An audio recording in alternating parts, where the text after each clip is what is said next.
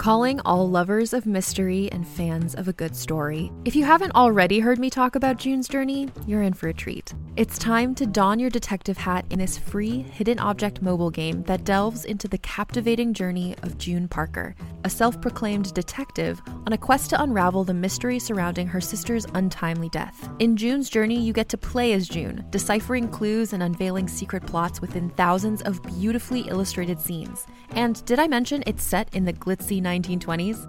New chapters are added weekly, so you will never run out of new thrills to uncover, and you can also personalize and decorate your very own Orchid Island where the story takes place.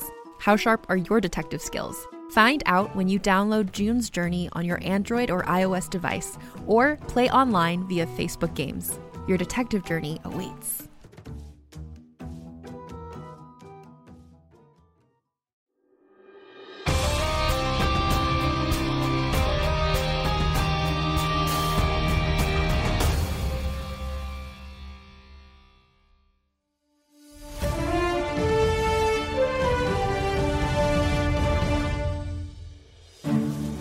Welcome back to The Experience. I'm Dirk Bradley. And I'm Warren Rustler.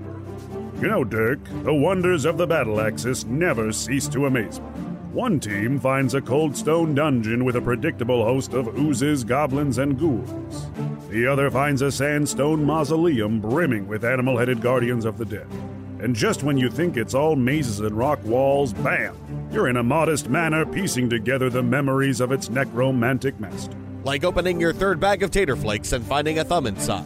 Not quite the Dakota ring you were hoping for, but a prize nonetheless. Not quite, Dirk. I just don't get it, Rust. Why aren't they doing it? Doing what? There's a dungeon. Aren't they supposed to, do it? It would seem that Team Gold Dragon has opted for a non-traditional approach to this quest. Thorough dungeoneering is critical for an exploration quest, but teams can choose to approach a quest any way they'd like.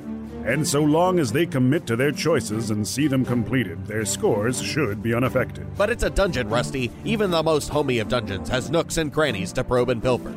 Candelabras, chandeliers, armoires sagging with fine pottery and fur coats. There's gold in them, their credenzas, and a single bearskin rug does not a trove make. Perhaps our cautious new cadre is more concerned with the mysteries of the quest than the quality of its contents. Well, it's their loss. I stick to my first rule of dungeon exploration. Find the path you're supposed to take and avoid it at all costs. Perhaps there's wisdom in your words, Dirk. How long did you say you were in the league?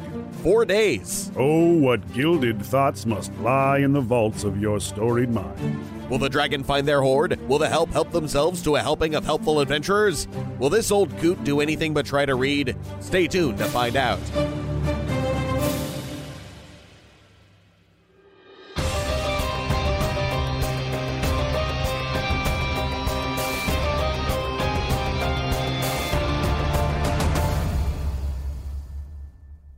You stand in the library of an old manor, infested with the dead.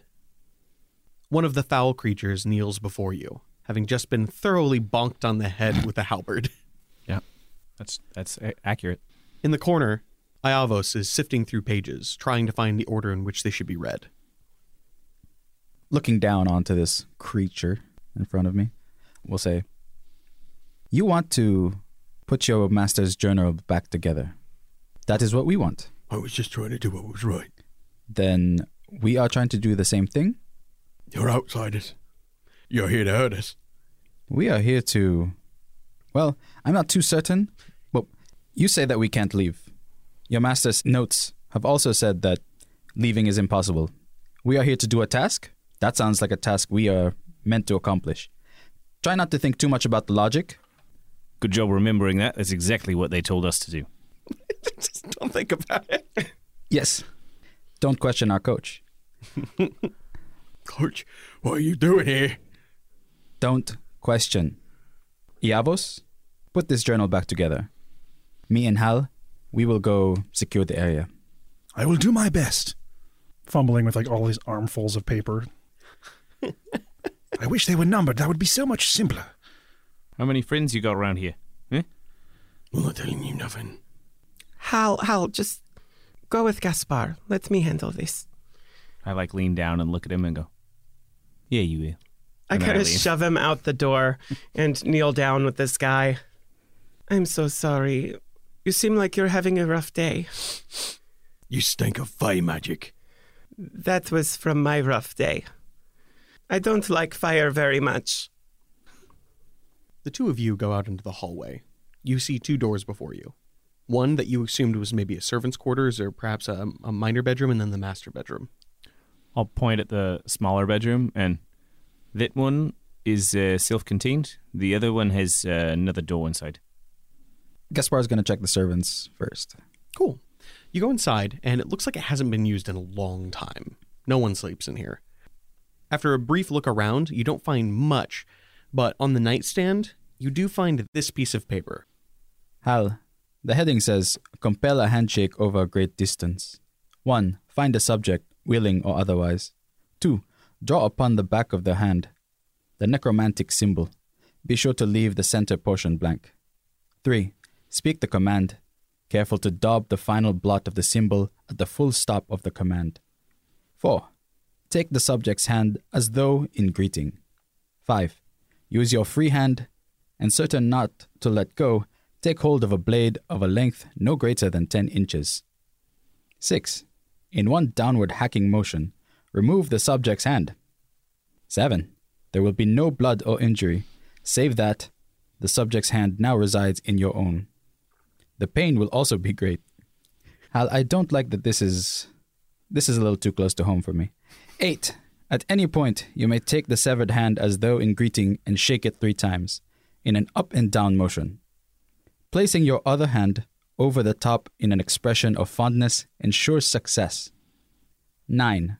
On the 3rd shake, the subject will appear before you, their hand attached at the wrist with no lasting harm. This is the weirdest beef Wellington recipe I've ever read. There are many incantations written there in languages you don't understand, as well as symbols that your eyes have a hard time processing. There are many uses to this, just not to me. I promise you, we are here to help. I'm so sorry that you got bonked. My name is Penny. What is your name? I ain't telling you nothing. I feel like I said that before. That's okay. I will talk then. I'm so grumpy. Iavos is over there pondering over the mystery of the jars and also trying to stitch together these pieces of paper, looking to his enchanted sewing needle to guide him with its thread. And you do find the next one. Oh, this looks promising. Let's see here. I have been months here, or perhaps years. Supply is brought weekly. I waited of a Sunday. All day I watched the wood. When I adjourned to the privy, I returned to find we had been resupplied at a speed which defies reason. Why do the villagers tend to me? Why do they not show themselves? How do they navigate the wood? Questions abound, yet answers evade me. Great-Uncle's notes are impenetrable. He writes in cipher, but I am beginning to unravel its mysteries. That's all it says. It's a Great-Uncle. He's the real master of this house. But I won't serve him. You mistook me for someone before. Indeed. Why is that? I figured he'd be an old chap. So you've never met him? Great-Uncle? No. So he rules unseen? Yeah. Well, I mean, Nepet rules. Nepet? My real master. He's a good lad. And this is his journal? Yes. He's such beautiful handwriting. Look at it. He walks over to the notes and starts pointing at them. Oh, I've been inspecting it quite carefully, thank you, yes. The penmanship is impeccable. In fact, I think calligraphy may aid us in unraveling more of these mysteries. You come out of the spare bedroom and into the master. And there, you find the door on the other side, a standard king-sized bed. And on the left side wall, you see what looks like a plaque containing a number of bells. On the bottom of those bells, hanging from the knocker, are what look like leather name tags, and this sheet of paper. To feel certain in the death of a friend or foe, write the name of the subject on a piece of leather. I look at the bell. Acquire a bronze bell. Other metals are acceptable, but may slow the process or yield inconsistent results. Name and hint overwhelm oneself with powerful memory of the subject. Hang leather name tag from the clapper of the bell and hang from a wall or ceiling. Think of the death of the subject, The more gruesome and vivid, the better. I glance uncomfortably over at Gaspar. Ring the bell from the name tag. Should the subject die, the bell will toll. If performed well, tinkling can be heard when subject is wounded. This one is also covered in arcane information. I check the names on the tags. They seem to be pretty standard names. Bellafina Brooklyn, Nathaniel Haverford, all sorts of strange names. We'll, it looks like we can find out lots of weird things about people. I don't know what to make of any of this, do you? Although the subject is quite relevant to me, I know nothing about necromancy. It seems like an oversight. I did not do this to myself. Well, my actions led to it, but I did not want this either. I believe that. When you inspect the door at the far end of the room, you find a personal privy, as well as a large bathing tub, but no other useful objects or finery. Okay. Next room. After he's been talking to Iavos for a bit, I'm going to gently place my hand on his shoulder and get his attention. He jumps. And I'm going to use an ability that I have called Fey Presence. Mm. And he is going to have to make a wisdom saving throw. Okay. Not his strong suit, shockingly.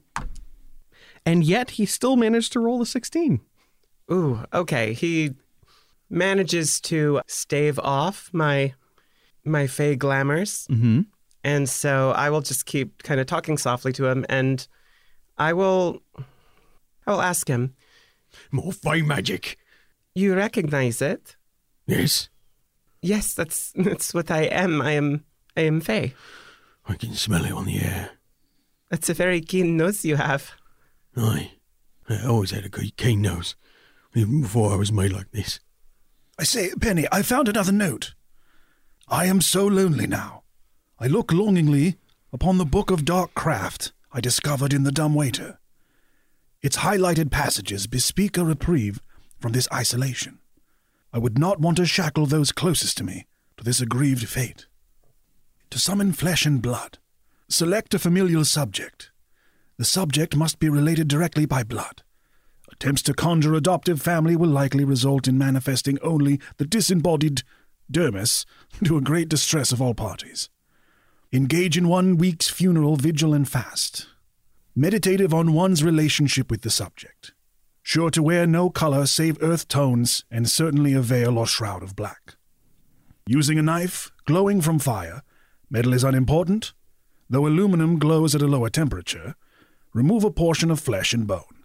A pinky finger will do, yet smaller practitioners may wish to opt for a greater relative portion, so to speak. After first subject, use subject sample to save on personal resources. Toss sample into the very center of a body of standing water, a minimum 16 square feet and 1 full inch deep. When ripples die, speak incantations. The subject will rise from the water to float, if necessary, for up to 3 minutes before gravity pulls them asunder. Ensoulment not guaranteed, nor indeed likely. Strange directions? Strange indeed. That's how I got here. He needed me. He was alone, and now I'm here for him. That is very kind of you. Was it your arm that summoned you? No. No, that's something Patton. Patton stands. Patton. Patton! Patton! I'm going to clap a hand over his mouth. As soon as he tries to let out the first loud pattern, your hand slaps down on top of him. Go ahead and roll me a quick grapple. That sounds like that's going to work. 9. You actually do succeed. You manage to hold him tight, but he is struggling ferociously. Shh. I'm sorry, we're using our inside voices right now. I'm going to go ahead and roll to see if anybody heard him. You hear nothing.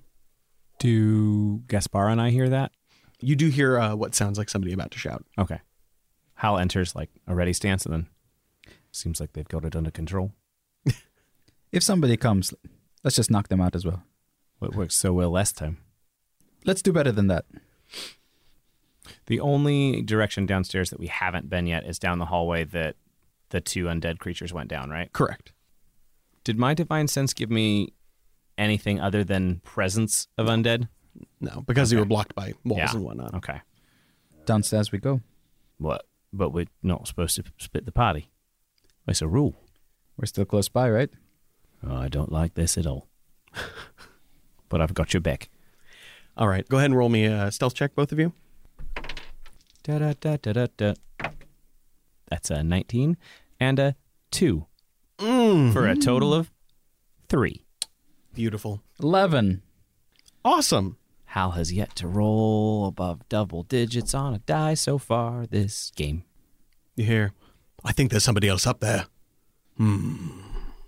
Okay, to the library we go. Hal is... No, it's just me. Don't worry. Everything's fine. I got the journal. Go ahead, roll me a deception. Yes. Hey, I rolled double digits. That's a 16. Well, it wouldn't matter because you got a 2. Even with just your bonus, I think you would have beaten. It's true, yeah. All right. Well, be quick about it. Let me know if you need anything. Can do. I am shooketh. You're lucky they're idiots. If I had a nickel. I always was looking around for the next proper page of the journal, having an armful of ones and not sure which one is right. Looking back to the jars on the shelf and like looking over them and like, all this paper, all these books and parchments. Maybe the puzzle has something to do with writing a note. Yes, perhaps. Oh, look, here it is. Great uncle has taken care in my tutelage. Missives sent up from the depths of the manor speak of presumed progress. Though I fear I am made laggardly by moral apprehension and corporeal hesitations.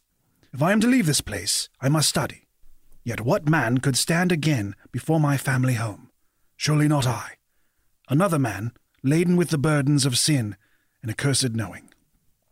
You two, what's your plan? It looks like that bought us a bit of time, but don't know how much longer he'll buy it. Okay, Hal, how does this sound? We go back to the library.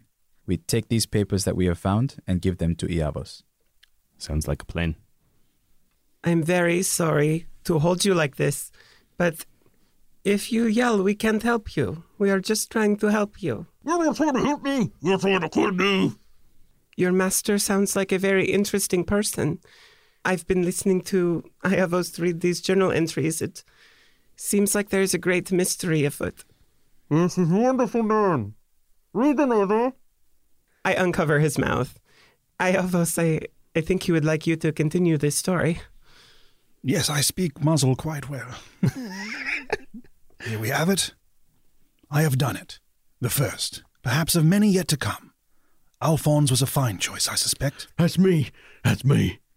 Well done to you, sir. Alphonse was a fine choice, I suspect. Ever dutiful, unfettered by ambitions, or indeed wit. What does that mean? It means it is a precious thing to speak again. I hope against hope I have not taken him from peaceful rest. Were you talking about me just now? As Hal says as he walks back in. No, he was talking about me. Oh. You have so much in common. Halifons.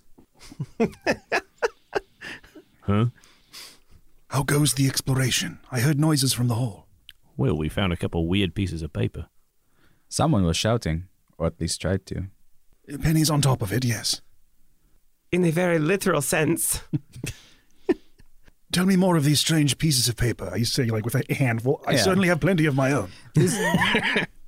They appear to be rituals.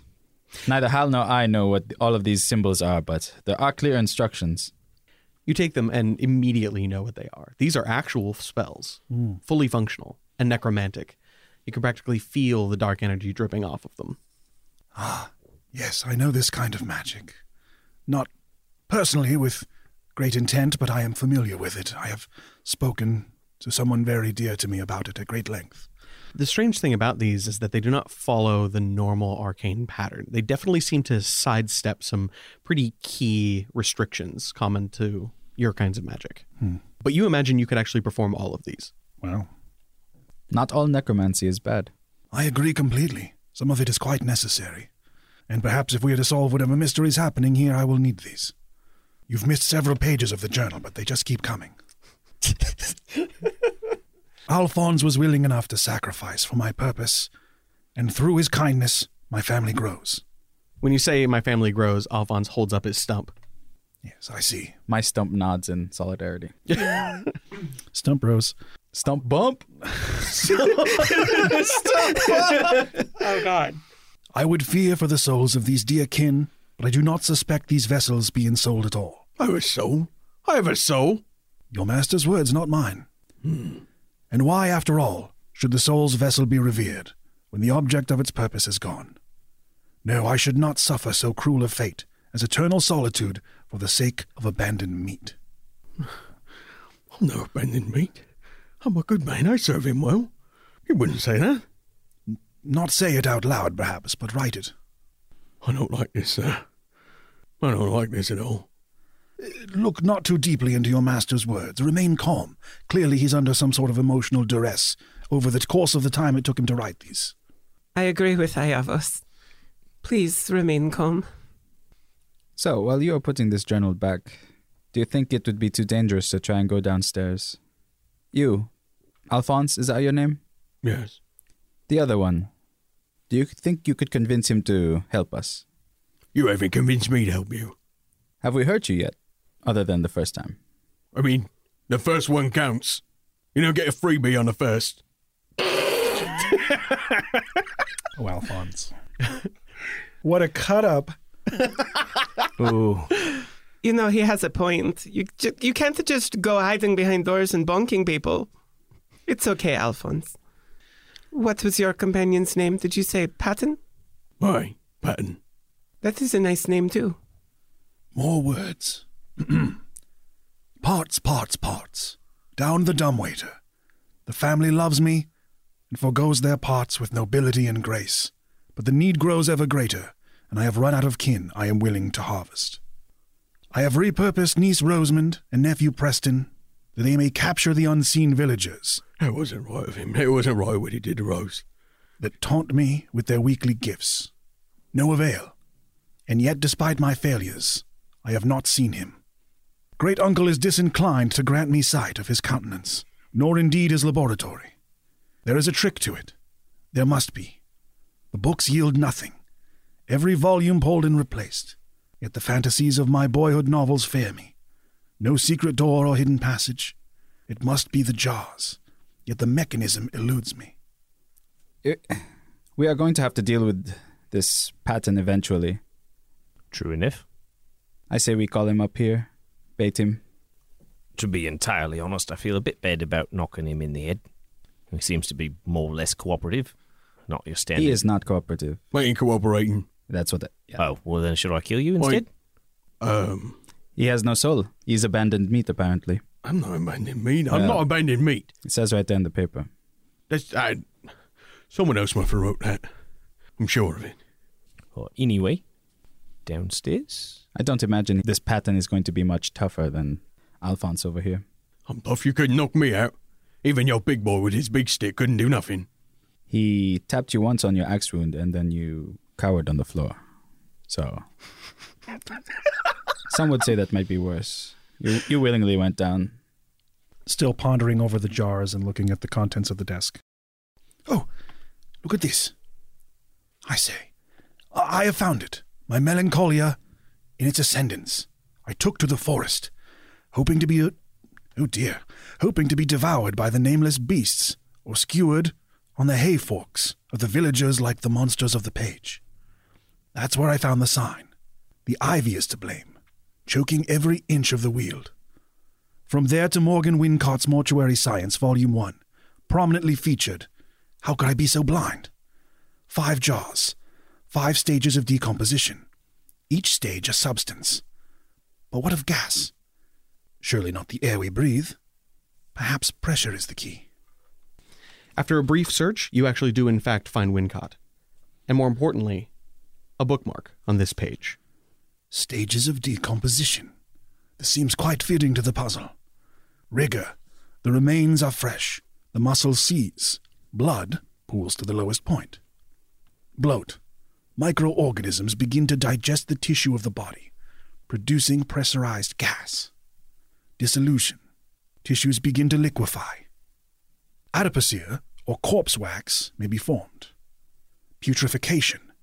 Chemicals are released, making changes to the soil, that may persist for years.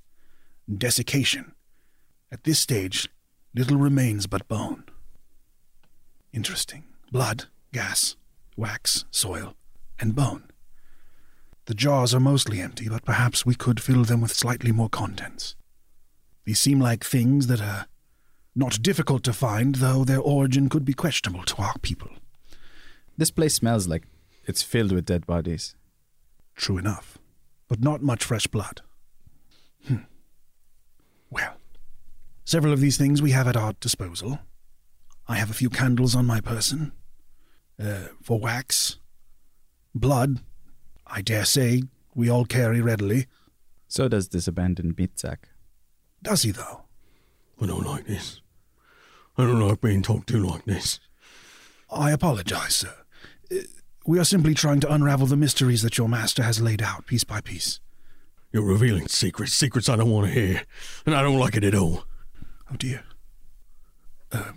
Do you not wish to discover the secrets your master wished to find? No, not anymore. It's my master's business, not mine. It's not your business either. He's raising his voice loud enough to be heard. He angry. Gaspar is going to intimidatingly get low to him and just quietly say, "If you make noise and bring them here, you are only doing what I want you to do." I don't care. I want my family. I want my friends. Is Penny stopping him from screaming? Penny will kind of drop all pretense and hurl herself onto Alphonse and grapple him to keep him from yelling. Okie dokie. What you got? I've got a big ol' 4. Ooh, that didn't do it. He begins to scramble away from you, calling out, "Patton! Patton here! The monster's here!" And as he does, you begin to hear howling from outside, as the baying of hounds, and commotion from downstairs, as the family rises to meet you.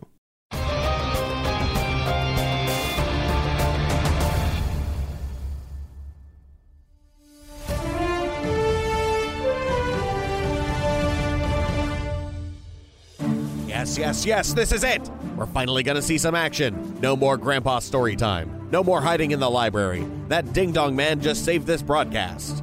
Ding-dong man? Yeah, the ding-dong man. The man in your house who dings a dong when the company comes? You know, a ding-dong man? I think you mean Butler. I'm pretty sure he's a ding-dong man. I, for one, am fascinated by the descent into madness depicted in those journals. I can only imagine how long this Nepet must have endured this provincial prison before turning to the dark arts to alleviate his crushing isolation. Is it the Axis that drives these people to madness? Or was that seed always there, waiting for fertile ground in which to blossom? Nope, just crazy. I don't think any amount of countryside sit-around ends with a sane man going to Uncle Nightmare's Build-A-Cousin workshop. In any case, Team Gold Dragon has a mess on their hands. Their prisoner has just called to arms a family of the dead, and now they must decide whether to prioritize their grim puzzle to effect the means of escape, or to enact familicide to grant them the safety needed to complete their quest.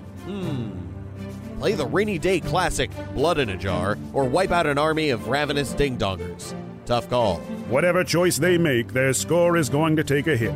Novice teams are notorious for quest anxiety and indecision. I suspect many were hoping the son of the late great Halifon Orison Sr. would not be so afflicted, but there's no substitute for experience. And you can rest assured that there will be more of the experience after these words from our sponsor.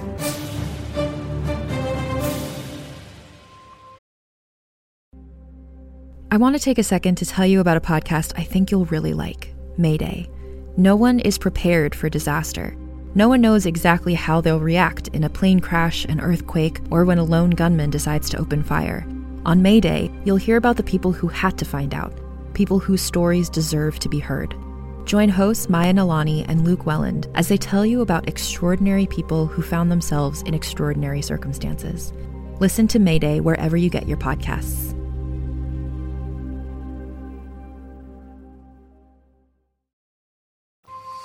Welcome to Savagar 8. You're here on vacation, but you reach for your coin purse to buy a meal, only to find they don't deal in gold. Their currency is tiny stone medallions blessed by steam in the Church of the Alabaster Eye. Planar layover in Chimgara Belros. Put away those silver pieces. Here, They barter in secrets. Business trip to the Outer Rim? Welcome to Falagast, the land of endless stone corridors. Here, the currency is doorknobs and candles. Keep the change. You're a professional. You travel the plains. Keep your business thriving with currency now accepted in most axial worlds. Cast your card platinum. Business quintessence class. Some planes call for the souls of weasels trapped in gemstones. For everything else, there's Caster Card.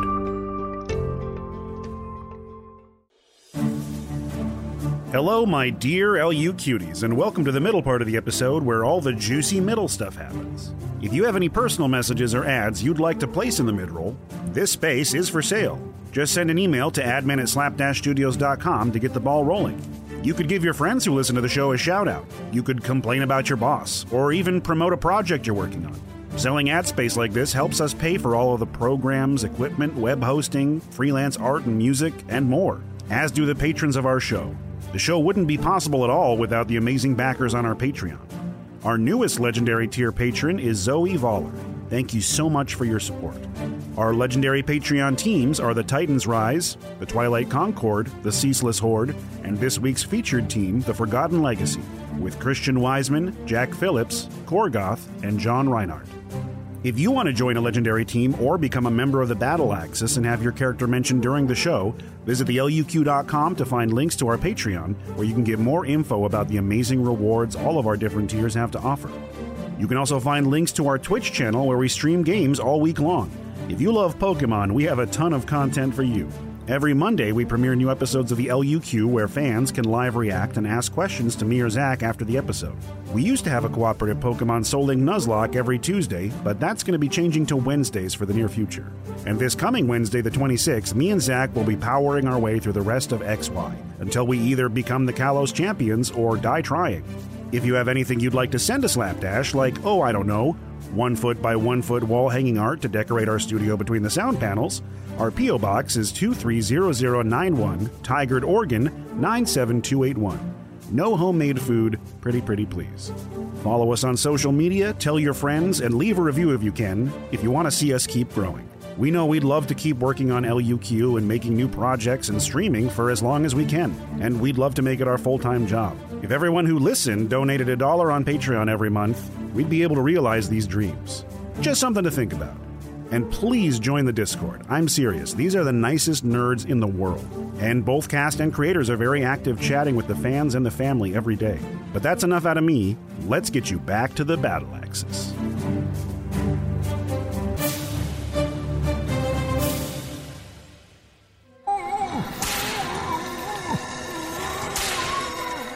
Cleaning can be agony. Don't torture your guests with a messy abode. Whip your fridge into shape. Don't get chained to a sloppy workstation. Your home is your dungeon.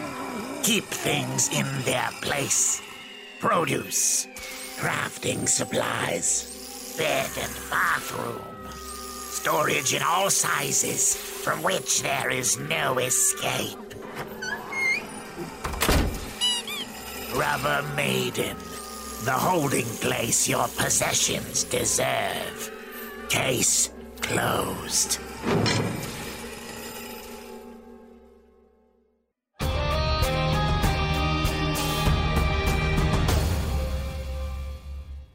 You hear rapid footsteps as the necrotic family of Wincott Manor begin making their way upstairs.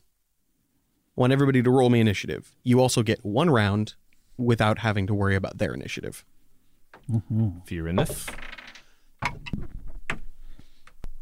All right, Gaspar, what'd you get? 10. Halifon? 9. Iavos? 18. Penelope? 14. Very well. Iavos, you're first in the initiative. All right. Since I have a round of preparation, and clearly with the sounds of attackers coming, or aggressors making their way towards us, I'm going to look to the party, pointing to the puzzle with the jars. Should I solve this or should I help? You said you needed bone at the end. Correct. We're about to get some. So help us get the bone. All right. So being that I am in a place of death, I feel now is the perfect time to say a soft whisper to the third child, his forgotten sibling. to prepare for the battle to come. Their guiding voice can only come to those who penetrate the veil. They know what lies beyond this life. They guard what lies beyond the pale. And cast false life on himself, summoning some necromancy. Nice. Nice. Next up we have Penny. I'm going to take this opportunity to cast Magic Stone on my bag of pebbles. Okay, perfect. And Gaspar? Thank you, Alphonse. Then I take my saber and I go down the axe wound and into his neck. Excellent. Go ahead and roll me an attack. I rolled a 9 for my attack. Is that total? That is the total. Oh, no dice. Yeah, you swing at him, but he actually pretty effectively moves out of the way of the blade. That makes it Halifon's turn. All right. Hal's going to attempt the same thing, honestly. I'll just take a swing at the boy. 15. That'll hit. All right, I was going to say, I imagine he's unarmored. He has some pretty fine slacks. Mm. Oh, okay. Top tier, truly. Noted. Oh. Only 5. Damn. Okay, well, yeah. I mean, it's enough to do some damage. You bring your halberd down on his desiccated flesh, and some of it cuts away, but he seems largely unperturbed. Well, that's disappointing. Yes, indeed. That does, in fact, bring it to Alphonse. He goes completely insane, practically feral, swinging at you, Hal, since you're the one who's delivered him the most damage. And he definitely misses. His arms fall uselessly on your armor, and you pretty much avoid most of the impacts. And that brings us back to Iavos. All right. So it sounds like there are people coming. Iavos is going to kind of have cover behind the desk that he's been at this whole time. Watching the door, he's going to place his lantern on top of it. And the first undead aggressor that makes their way through the door, he's going to attempt to hurl a firebolt at them. I like the specificity. That's Penny. Penny is also kind of back in a corner of the room. And as soon as that door opens and there's somebody standing in it, she's going to cast Fairy Fire behind them. Gotcha. And that's Gaspar. So after having Alphonse step back away from his saber, he's going to kind of swoop it over where his head should be and then make another horizontal slash to try and get either his chest or throat of Alphonse. That's a moulinette. Removing the head or destroying the brain. That is a 13 this time. Excellent. You perform a very deft moulinette and then bring down the saber on his neck. I get sneak attack damage because he is 5 feet from one of my allies. Excellent. That is a total of 15 points of damage. I like it. That is more than enough. You managed to completely dismember him. That is to say, removing his head from his body. Can I attempt to catch the head before it falls? Absolutely. Roll me a sleight of hand. Don't want it to bruise. Yeah. 9. All right. No. You cut it off and then try to jump forward to grab it and it just falls to the ground. His skin is too damp and moist. That's perfect. Yeah, you're not sure if it did any damage on the fall, but you might be able to use it. At which point, after his body and head falls, Gaspar is going to put his heel kind of pinching the door closed. Just to give it a bit more resistance so that we can slow some people down. Okay, got it. And that makes it Halifon's turn. Okay. There's a bookshelf right next to me, right? Yeah. Can I pull the bookshelf over and block the door with the bookshelf? It's a big goddamn bookshelf. Probably not. Pretty strong. It's 12 feet high and about 5 feet wide. And it's covered in books. Somewhere probably in the neighborhood of about 900 pounds. All right. That's probably more than... I'll just take up position at the door and I'll say... Iavos, if you could please just open that goddamn door and get us out of this room, that'd be really nice. And I will hold position here and attack anything that tries to enter. So, that makes it the undead's turn, beginning with Alphonse. Unfortunately, because you dealt 15 damage, plus 5, he's not able to use his undead sturdiness or whatever. Or whatever. He's not able to, what's the name? Oh, yeah, undead fortitude. He's not able to use his undead fortitude to keep himself steady. So his body falls to the ground, but his head still seems vaguely animate, though incapable of doing any meaningful harm. It's one of the rare cases where you can still roll a fortitude save. Right. And that makes it the front zombie's turn. The zombie you recognize as Patton moves up to the door and begins trying to tear it apart at the seams, digging his claws into any open places, slamming his body into it frantically as though he has no regard for his own physical well-being. He deals 6 damage to the door. You hear yet more footsteps and more impacts on the door. And now they are beginning to moan and growl like savage beasts. This one deals 4 damage to the door. It's beginning to splinter and crack. Another. 7 damage to the door. It begins to give under the pressure. More footsteps come down the hallway, but over them you can hear the unmistakable sound of magic as 2 shadows rise from the ground beneath you. One of them moves forward to Gaspar and attempts to use Strength Drain. That is a 19 to hit. That's going to hit. Okay. The ghostly hands of an old, feeble woman pass into your chest and squeeze into your lungs. You can feel a sense of crushing weight and feebleness falling over you. You take 6 necrotic damage. Your natural fortitude and the fact that you yourself are somewhat dead manages to resist a considerable portion of it. However, as the necrotic magic seeps in, you can feel yourself getting weaker. You lose 4 strength. Ooh, that hurts. Yeah, that's a bad one. Yep. The next, in the other corner of the room, moves up to Iavos and attacks. Oh, boy. That's all right. You have plenty of strength that you can lose. That is a 20. Natural? Hits. Not natural. Oh. That is a dirty 20. That super hits. Okay. Even my shield spell won't save me from that. That's going to be 7 damage. As the necrotic energy pulses through you, you can feel a feedback, noisy and upsetting, as it lashes out. Your temporary hit points disappear, even the last remaining point, but you are unaffected by the strength drain. I will not fear death. It has already found me. We're starting again at the beginning of the initiative order with Iavos. Iavos, solve that puzzle. I can handle the shadows. Willingly. Iavos is going to study the blood jar very briefly with his analytical mind, realize it's probably going to take a reasonable amount to activate this as a component. So having no dagger or blade on him, he's going to rake his hand against the rusty edge of the plowshare because it's being used in enacting a ritual. Whew. And the nasty gaping wound he's going to hold over the jar and just let a good amount of his old man blood kind of plop in there. Okay, we're going to deal you 1d4 damage. Fortunately, you only got 1. Hell yeah. But that was more than enough of your old man's blood to fill the adequate level of this jar. And with my move action, I'm just going to pull a candle out of my bag and plop it in the wax jar. Excellent. And it sounds like that's the end of your turn. That makes it Penelope's turn. Penelope is going to run over to Alphonse and start digging through for some bones while apologizing. I'm so sorry, Alphonse. You are a good man. That's beautiful. You plunge your hand into his sopping flesh, and you're able to pull out a few rib bones, though they are covered in meat. Again, I'm sorry. Penny takes the rib bones from Alphonse and races over to meet Iavos at the jars and put them inside the bone jar. Okay, excellent.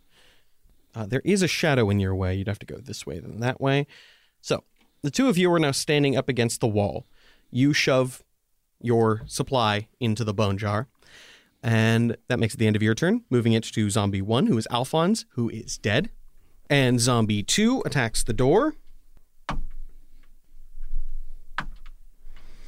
Okay, that'll do it. Patton swings again, and as a crack forms in the door, he sticks his fingers in. You can see the meat peeling back from his finger bones as he grabs either side and pulls free enough space for him to begin crawling in. May I use my readied action to attack? Yes. May I use my attack action to grapple and yank one of his denuded finger bones off? Absolutely. Because he just peeled his own flesh off. I love it. Can he beat a 20 total? He can't beat a fucking wet rat. So you're good. Nice. Hal, has his halberd ready, sees that bone, and just snatches it, rips the finger off, and then yells, "Penny, bone!" And I throw the finger. "Poor show, you insufferable bastard!" And he continues to try and climb his way through, and does in fact make it to the other side. The next man also tears through and begins to climb to the other side, and the other two zombies fill in the space behind them. They all seem to be dressed as servants, tailcoats and exposed small clothes in their funereal garb. Fancy zombies. Okay, perfect. Gaspar? This shadow of an old matron has her fingers in my lungs, so I'm going to, as if parrying a blow headed for my chest, attempt to sever the arms as I pull my saber up. Nice. That is a natural 20. Nice. It's a good time to roll a 20 when there's an old lady's hands in your lungs. Yeah, I'd say so. Go ahead and give me that damage. 1. That is 33 points of damage. Okay. You draw your blade up, cutting off its hands, and as though cutting the tether that ties it to this realm, it begins to dissolve. What's left behind is a skull and nothing else. Oh, more bone. Suddenly we have so many bones. Welcome to the bone zone. And that makes it Halifon's turn. Okay. So we're down one shadow. There's still another shadow right next to Iavos. And there's two zombies crawling their way into the room next to me. What does the other shadow look like? It's not an old lady, right? It's an old man. It's an old man? Aw, they're in love. I mean, this is a family. Right. Hey, Grinded, if you're hungry, maybe you should eat someone with a little bit more to give. And I cast Compelled Duel on the old man shadow. If he wants to eat some strength, he can take it off of mine. Beautiful. He needs to make a... Well, fuck me, I guess. Wisdom saving throw. And because my charisma is only +2, it's only 12. Gotcha. He actually gets exactly a 12. Well, dick my butt. I'm not a granddad. I'm an uncle. Well, like the uncle?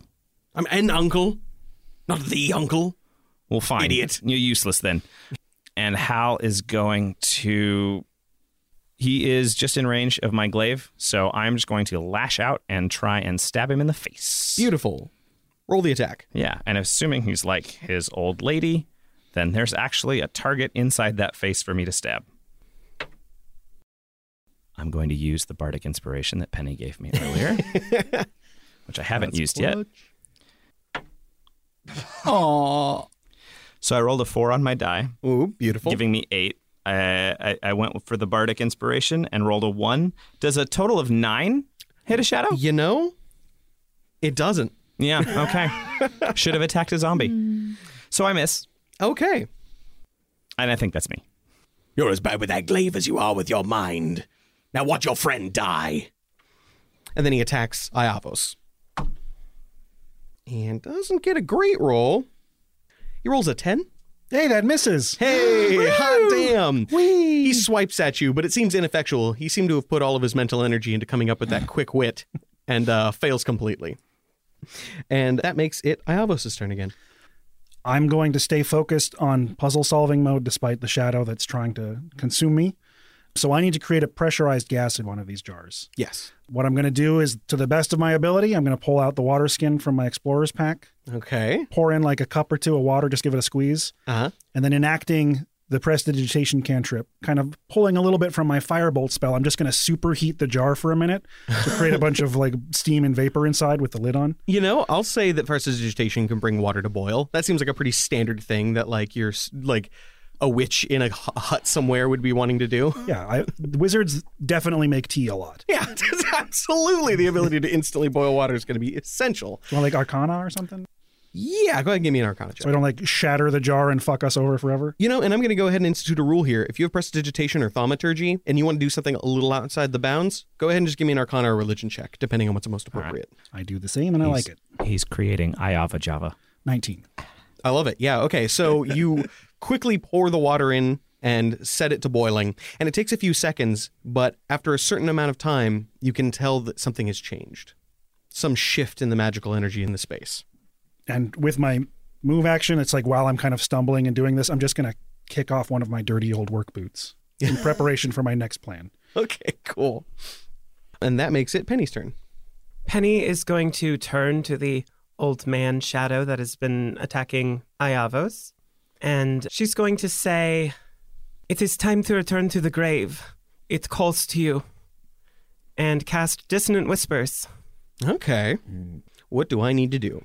That is a wisdom saving throw. The DC is 13. Well, they've been doing dog shit on the old wisdom department, so... And this is no different. Absolute failure. I mean, I would say they did just fine when they resisted my spell. But... Let's just say their highest roll has been a 12. Right, yeah. Exactly. It's been a rough one. Okay, so... The shadow begins to hear whispers from all around it that deal psychic damage. 9 points. It was not a great roll, but it must also move as far away from me as possible. Excellent. So 9 points of damage and it moves as far away from you as possible? Yes, but it doesn't have to go through hazards that will hurt it. It moves all the way to the other corner of the room, screaming, and in response to what you said earlier, to return to the grave. He screams, "There is no rest here! There will never be rest here!" as he runs away from you. That means Iavos gets an attack of opportunity. I have no weapons and I am not proficient and unarmed. Not going to punch him? Not going to just like swing your dirty old man hands at him? Just bitch slap a ghost. I don't believe punching a shadow would do anything in my mind. Fair enough. For an old man logic. All right, so you look at him and you just know you could get him if you wanted to, but you're not that man anymore. But Hal also gets an attack of opportunity on this one. Yeah, and I have a glaive, and I'm going to use it.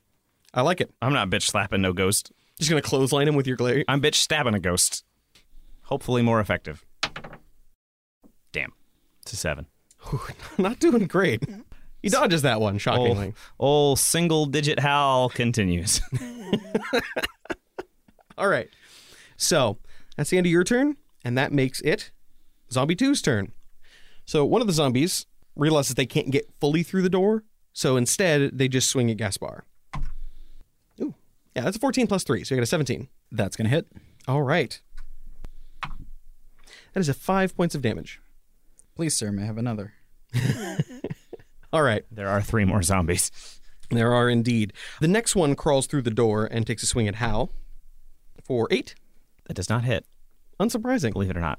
And the other two can't make their way through the door and past you, so they simply just reach their hands through trying to claw at you ineffectually. That does make it Gaspar's turn. So this guy just clawed into me past my studded leather. I'm going to point the tip of my blade towards center of mass, do a couple feints, and then stab on through. All right. That is a 18 to hit.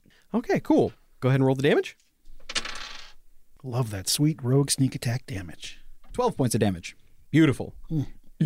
That does a fair amount, gashing him open in many places and leaving him largely unfunctional. If this were a normal person, he'd probably die. That makes a Halfon's turn.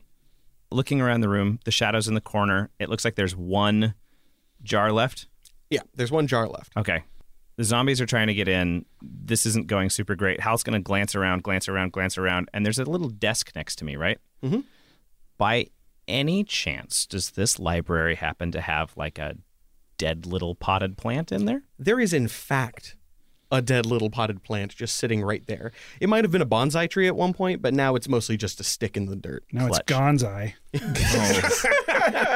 Hal's going to pick up the potted plant, call on his athlete background, and just carnival game that potted plant into the jar. You're going to three-point a succulent? Yeah. That's exactly what I'm doing. You dump the contents of the pot over into your hand with a large clump of dirt. Go ahead and roll me an athletics check. Yep.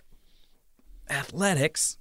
Hey, guys, I think I'd like to spend one glory to get inspiration on this roll. That's fair. How does the party feel about this? I think it'll probably end the conflict, and you haven't been rolling hot. No, I've been rolling undeadly cold. Yeah. Do it. It's clutch. All right. One glory. Inspiration. Rolling 2 dice. That is a natural 20. Ooh. And the crowd goes whoa. For a total of 24.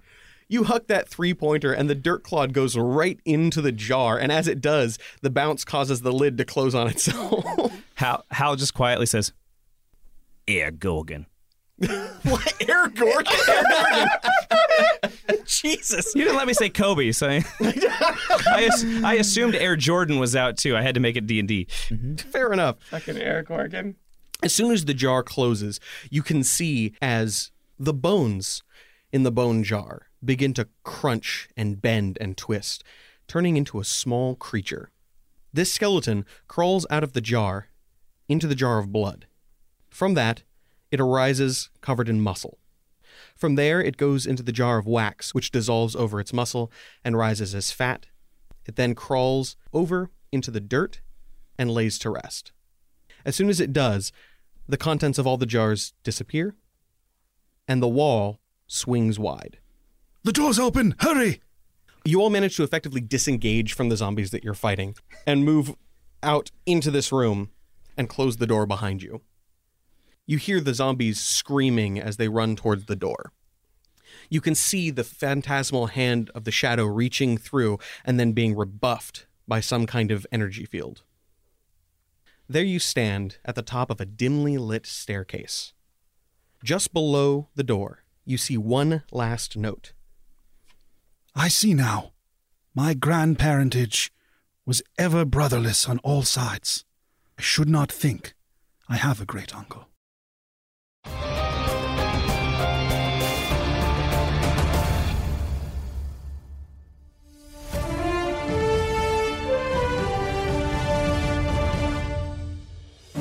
From downtown, Halifon Orison Jr. sinks a dirt clod mid-combat to finish the puzzle and open the way down for the Gold Dragon.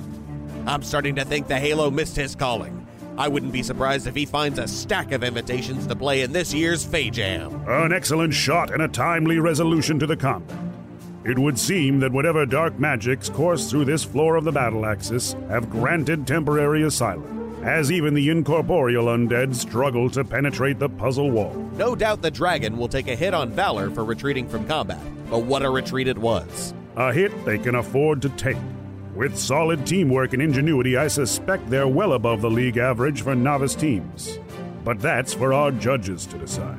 Speaking of judges, while Gold Dragon takes a well-earned rest, it would seem the commission has judged Vilberg, formerly of the Wild Company, fit to rejoin at hero rank. Word has it up-and-coming tiefling monk rogue, Clint of the Eastwinds, and Fire Genasi sorcerer Pyre Larisharn are on the shortlist with Vilberg to fill the empty hero roster for an as-yet unnamed administrator. Despite recent scandal, Vilberg's champion rank experience and former record place him high in the hero ranking.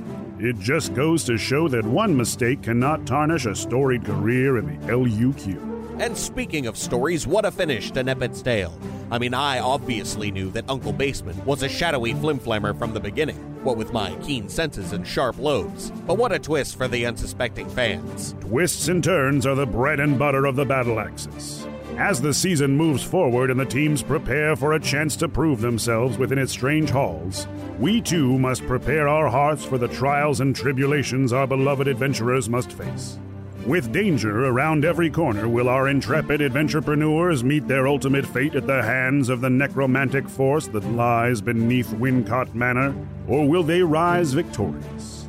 Find out soon on the League of Ultimate Questing, Battle Axis.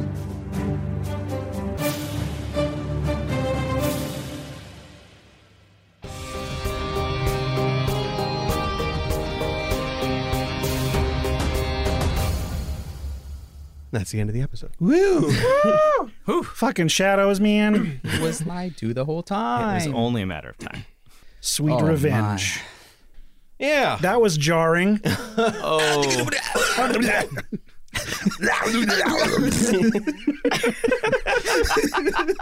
Flawless Taz. Thank you. Who do? I mean, who wants do? Dana do? Michael do? I'm terrified. Either or. Dana can do. Dana do. Yeah, Dana do. Okay, well, let's start by going around the table. It me, Michael Loving.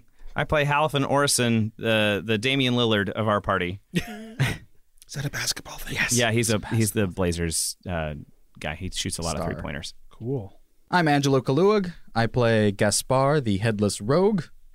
And I'm Dana, playing Penelope Farthing, the Fawn Bard. I'm Law. I play Iavos as Adora, Witness to the Withering Acre, and Creative Director of Slapdash Studios. Excellent. And I am Zach Barkus and the Dungeon Master. I'm the Dungeon Master. Hey, I did this. Yeah. Our great uncle. Yeah. I am the great uncle of your dungeon dreams. Uncle. I'm the dungeon uncle you all wish you could be. I am also the Technical Director for Slapdash Studios / producer person. I also want to thank Hediger the Editor for his marvelous work, and no doubt this one took a fat chunk of time. I also want to thank Bree Golden of Golden Stylus for their work on our art stuff. And hopefully you liked this episode. If you want to hear more, you can check us out at theluq.com. You can also find us on Apple Podcasts, Spotify, or anywhere else you can listen to podcasts. They don't cut the outro, so that's going to be in there. Oh, yeah, you're going to get that long pause. No, the entire, I'm usually so good, too. If they didn't cut outros for Sam, they're not cutting outros for Dana. That is fair. Well, on our website, you can also find links to our Patreon and Discord. Mm-hmm. Special thanks to all our Patreon members. It's really what helps us make this podcast and helps us get everything that we need to do it. Discord is also great. If you're a fan of the show, come check it out. We have a great community. Everyone's super friendly. It's a super cool place. And until next time, we wish you luck.